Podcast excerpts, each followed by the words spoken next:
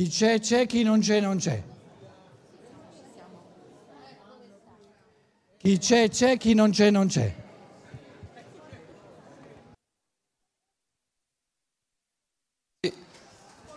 Chi vuole parlare può, può accodarsi qui.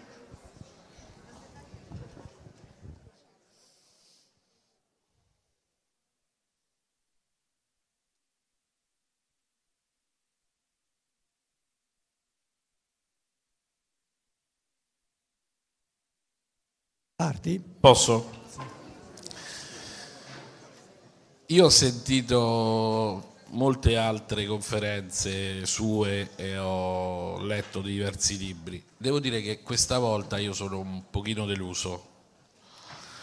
Perché? Perché io d'economia e non- della tripartizione dell'organismo sociale, diciamo dal punto di vista di Stadia, non me ne ero mai occupato, non avevo mai letto. E, mh, perché deluso? Perché le altre volte io ho percepito rispetto al tema che la fantasia morale che lei portava, lo stimolo del pensiero, l'incipit, creava un'azione ulteriore del pensiero che diventava prassi, sia pure prassi del pensiero. In questo caso sarà forse che lei vive in Germania e non conosce l'Italia o non la conosce troppo bene, ma noi viviamo in una situazione sociale e economica assurda, disastrata, per cui il fatto che la società civile ehm, dia gli strumenti, i soddisfi i bisogni affinché l'individuo esprima eh, i propri talenti e quindi si manifesti come un io, in un mondo come questo non è materialmente possibile. Mi spiego. Non abbiamo un governo eh, che è stato eletto, abbiamo praticamente una dittatura, una dittatura di finanzieri, non di economisti, di finanzieri, quindi gente che muove denaro virtuale, che ha ridotto il mondo occidentale come è stato ridotto, e io che faccio io? Tranne che continuare a fare le cose che faccio. Però dal punto di vista sociale i talenti si perdono, perché se uno eh, non dà gli strumenti minimi per poter realizzare delle piccole cose, ecco allora tornando però al tema nostro, qual è l'incipit che lei mi può dare perché io possa pensare di non dover tornare al 68 o agli anni 70 dove l'unico rimedio era sparare, perché la condizione reale è questa, cioè o ci si arrende o si spara, perché non ci saranno altre soluzioni. Grazie.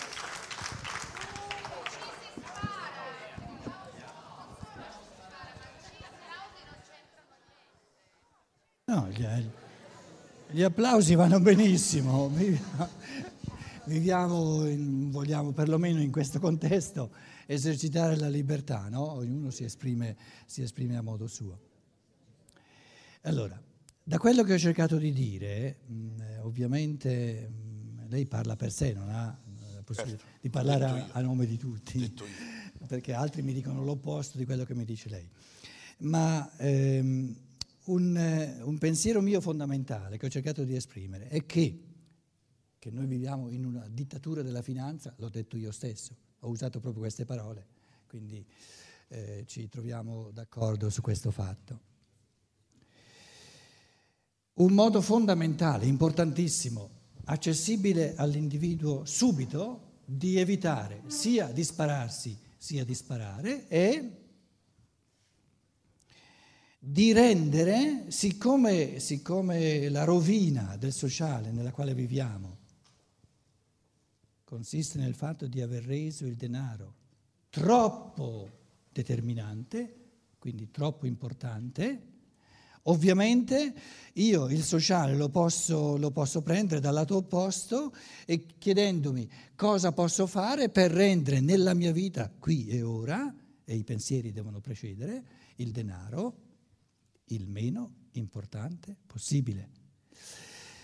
Ora, una spiegazione, secondo me, con un risvolto prettamente tecnico-economico del fenomeno di borsa, perché di questo stiamo parlando, è che le borse del mondo, non soltanto quella di Nuova York eh, o di, di, di, Londra, di Francoforte, eccetera, no?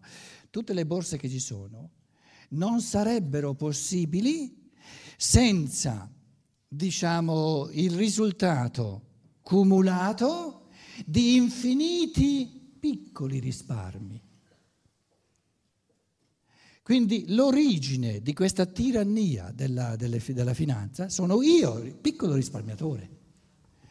Ora, ora eh, l'unico modo reale di fare qualcosa, lei dice, lei argomenta in chiave di realismo, ed è giusto, perché un, un, un idealismo senza realismo è campato in aria, un realismo senza idealismo non, non, non ci porta avanti. No? Quindi si tratta sempre di, diciamo, di, di, un equilibrio giusto tra realismo e idealismo. No? Ma nella misura in cui noi abbiamo 100 persone, 1000 persone, un milione di persone, 100 milioni di persone, cosa possibile potenzialmente?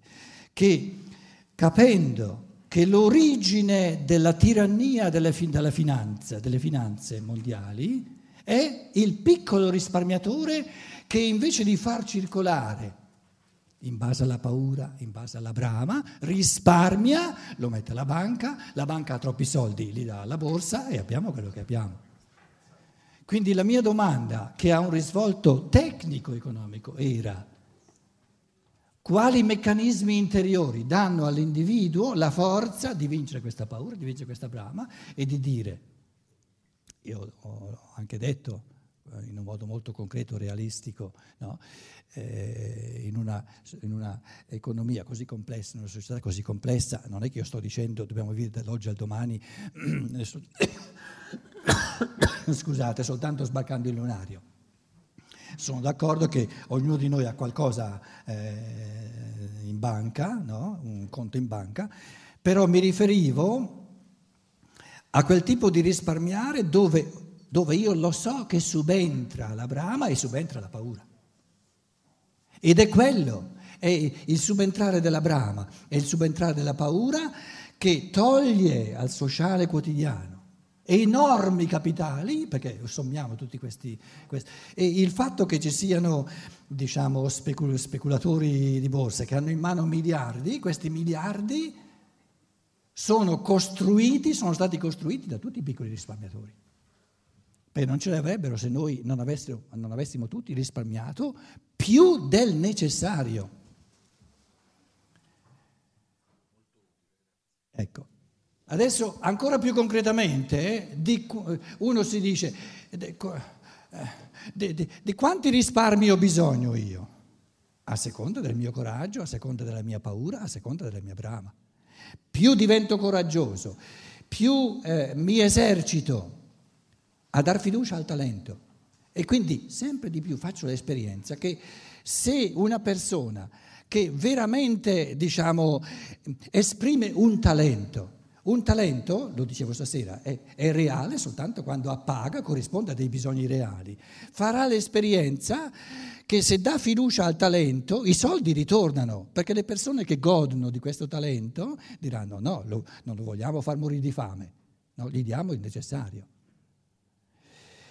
Questa esperienza è un fatto di fiducia, è un fatto di dar fiducia all'umano, quindi è un, un elemento, se vogliamo, di, di, di, di idealità però, ripeto, senza idealità non andiamo avanti. L'opposto dell'idealità è dire, eh, eh, no, io voglio essere sicuro, voglio risparmiare più che posso. Se, se, abbiamo un sacco di persone che vogliono risparmiare che più possono, padronissimi di farlo, però le borse sono inevitabili. E ci dicevamo, lei l'ha confermato, a questi livelli, di, di queste, che poi le cifre non sono reali, sono virtuali, però le brame appiccicate a queste cifre sono reali. E quello è il problema. Quindi la, la dittatura è la dittatura delle brame, de, de, di coloro che, che, si ritengono so, so, sopra ricchi, ma che adesso piglieranno un colpo dopo l'altro, però questi colpi ridurranno di un pochino forse queste montagne, magari per due o tre anni, poi ricominciano. Quindi un, un intervenire diretto su questa dittatura non è possibile, neanche da, per la politica è possibile. È possibile per l'individuo che smette di, di risparmiare più di tanto. Che, che, soprattutto capisce se io risparmio più, più, di tanto, contribuisco a rendere queste montagne più, più grosse ancora. Com'è? Non lo sono io. All'individuo chi glielo dice? Glielo sto dicendo io, scusate. E che siamo qui a fare? Siamo 500? Ognuno lo dice ad altri 500 che incontra, eccetera. 500 per 500 quanto fa?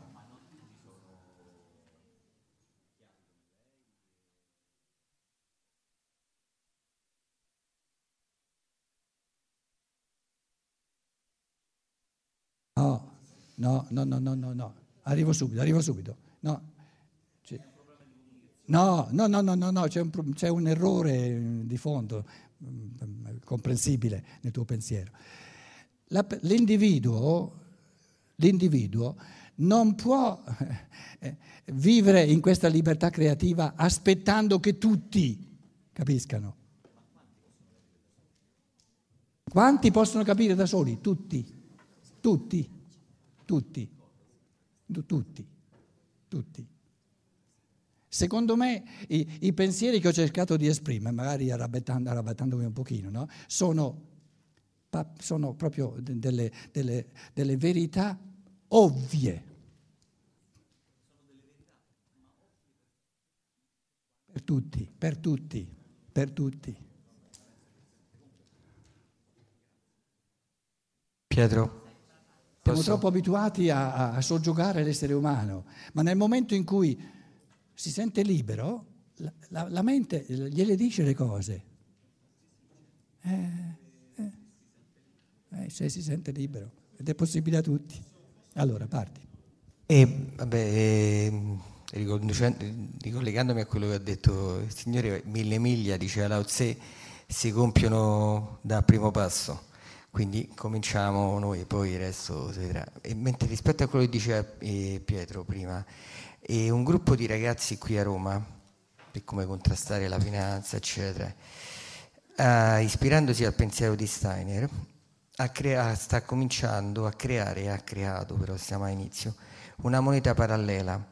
Io li ho anche invitati qui al convegno, solo che sono talmente impegnati che stanno, lavorano anche oggi, stasera fino a tardi, domani e domenica, a questa moneta parallela. Che, ovviamente però come giustamente ha detto prima Pietro, parte poi dall'individuo. Agganciarsi a questa moneta significa eh, che è sulle basi del pensiero cristiano, significa mettere in gioco i propri talenti e accettare che è una moneta che scade e eh, scambiare anche qualcosa, soprattutto all'inizio. E poi niente, eh, sta nascendo da poco, io se posso scrivere il nome della lavagna, chi vuole va sul web e si documenta, perché poi anche qui mille miglia cominciano dal primo passo. Vado, posso? Eh, devi chiedere a tutti quanti, mica, sono, mica comando io.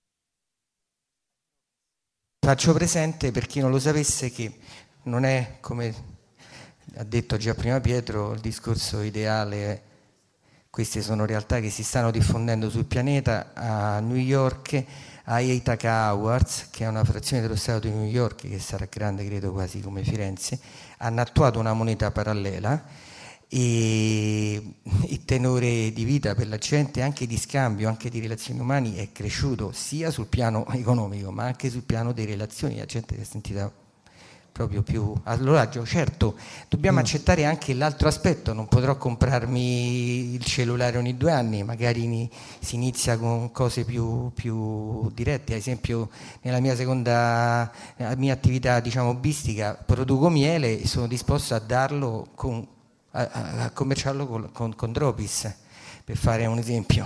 Allora. Ok. mm.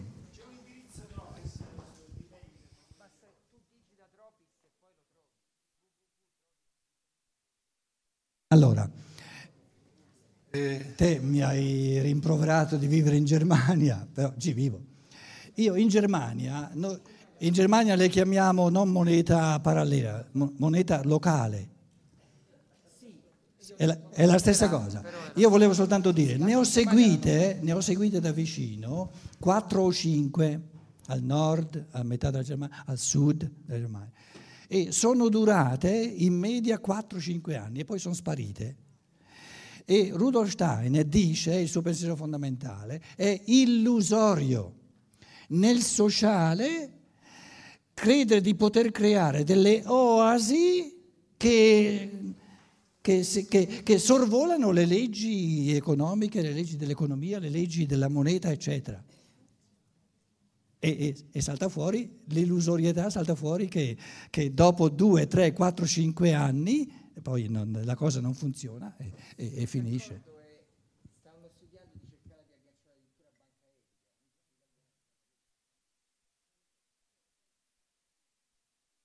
Io sto dicendo una moneta alternativa parallela è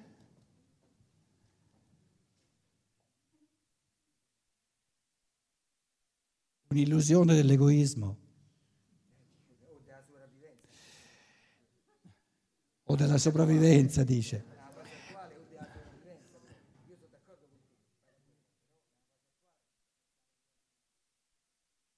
L'economia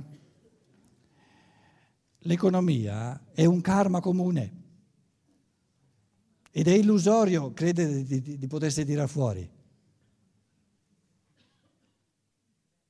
Questa, diciamo, questa sfida enorme che lui diceva, no? è il karma di tutti noi. E cercare di tirarsi fuori è soltanto un desiderio di rendersi la vita più comoda, ma eh, rendendosi la vita più comoda non si va avanti moralmente. avremmo, avremmo bisogno di, di, molto più tempo, soltanto tu, tu mi, hai chiesto, mi, hai chiesto, un accenno mio, te l'ho dato, capito? E sono un altro deluso fino a un certo punto dalla, dalla conferenza. Delle, no, poi si è no, perché la prima, no, no, mi sono, perché era monco il discorso dell'altra sera e di stasera fino a un certo punto era monco della terza fase, dove mi ci ritrovo pienamente quindi preso solo... Quale terza fase? La terza fase diciamo, dell'evoluzione, infanzia, adolescenza, eccetera. Mancava quella e quindi mi ci ritrovo. Adesso la mia domanda è breve. Che senso e che valore dà lei al sacrificio, nel senso di sacro ufficio, sacro fare, nella seconda e nella terza fase? La seconda fase è quella della pubertà, è di questo che sta parlando nella seconda fase, il sacrificio della terza e la differenza fra una e l'altra. Cioè lasciare se stessi per andare verso gli altri in pratica.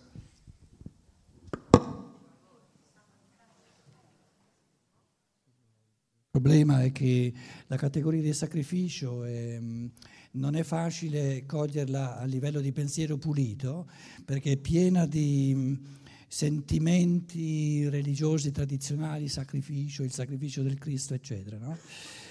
Ehm, invece l'altra espressione che lei ha usato, dedicare se stesso, cosa ha detto lei? Ecco, lasciare se stessi per andare verso gli altri, se io lascio me stesso, non resta nessuno che vada verso gli altri. Quindi, lasciare se stessi la parte egoica di se stessi. Allora, allora eh, eh, eh, come dire, liberarsi dall'egoismo. Rinunciare a una parte di se stessi. No, no, non è una parte di me stesso. Io, di, di no, io, no, no, no. Quindi superare l'egoismo è un trovare se stessi, non un lasciare se stessi. Chi, chi supera l'egoismo... che non siamo egoisti questo discorso. Certo. Come lo siamo? No, no, no. Eh, le, le, l'egoismo non fa parte della natura umana, è importante, le, le categorie pensieri devono essere puliti. Eh. Se tu hai una, una finestra, una lastra di, di, di, di vetro, e ci metti sopra, tanto è vero che il peccato è sempre stato presentato con l'immagine di una macchia, no? ci metti sopra un po' di calce, eccetera, eccetera, eccetera questa, questa, questo offuscamento fa parte della lastra di vetro? No. È qualcosa di, è qualcosa di estraneo, di estrinseco, di esterno, sovrapposto. Quindi il cosiddetto egoismo non fa parte della natura umana, è un offuscamento della natura umana. E se noi togliamo questo offuscamento, salta fuori la lastra bella pulita, la natura umana. Se nella natura umana fosse compreso l'egoismo, il Padre Eterno avrebbe creato un'opera moralmente cattiva. Quindi la natura umana, in quanto creata, diciamo, dalla divinità, è tutta bella, è tutta buona. L'egoismo è un offuscare, è un metterci un po' di sporco sopra. Tu togli lo sporco, salta fuori la natura bella pulita, è tutta bella, tutta moralmente pulita. Quindi è importantissimo eh, capire che il cosiddetto egoismo, o se volete il male morale, non fa parte della natura umana, è, un, è uno snaturare la natura umana. Se invece la natura umana è sincera e bella così com'è, l'essere umano è pieno di amore, perché il creatore che l'ha creato è pieno di amore.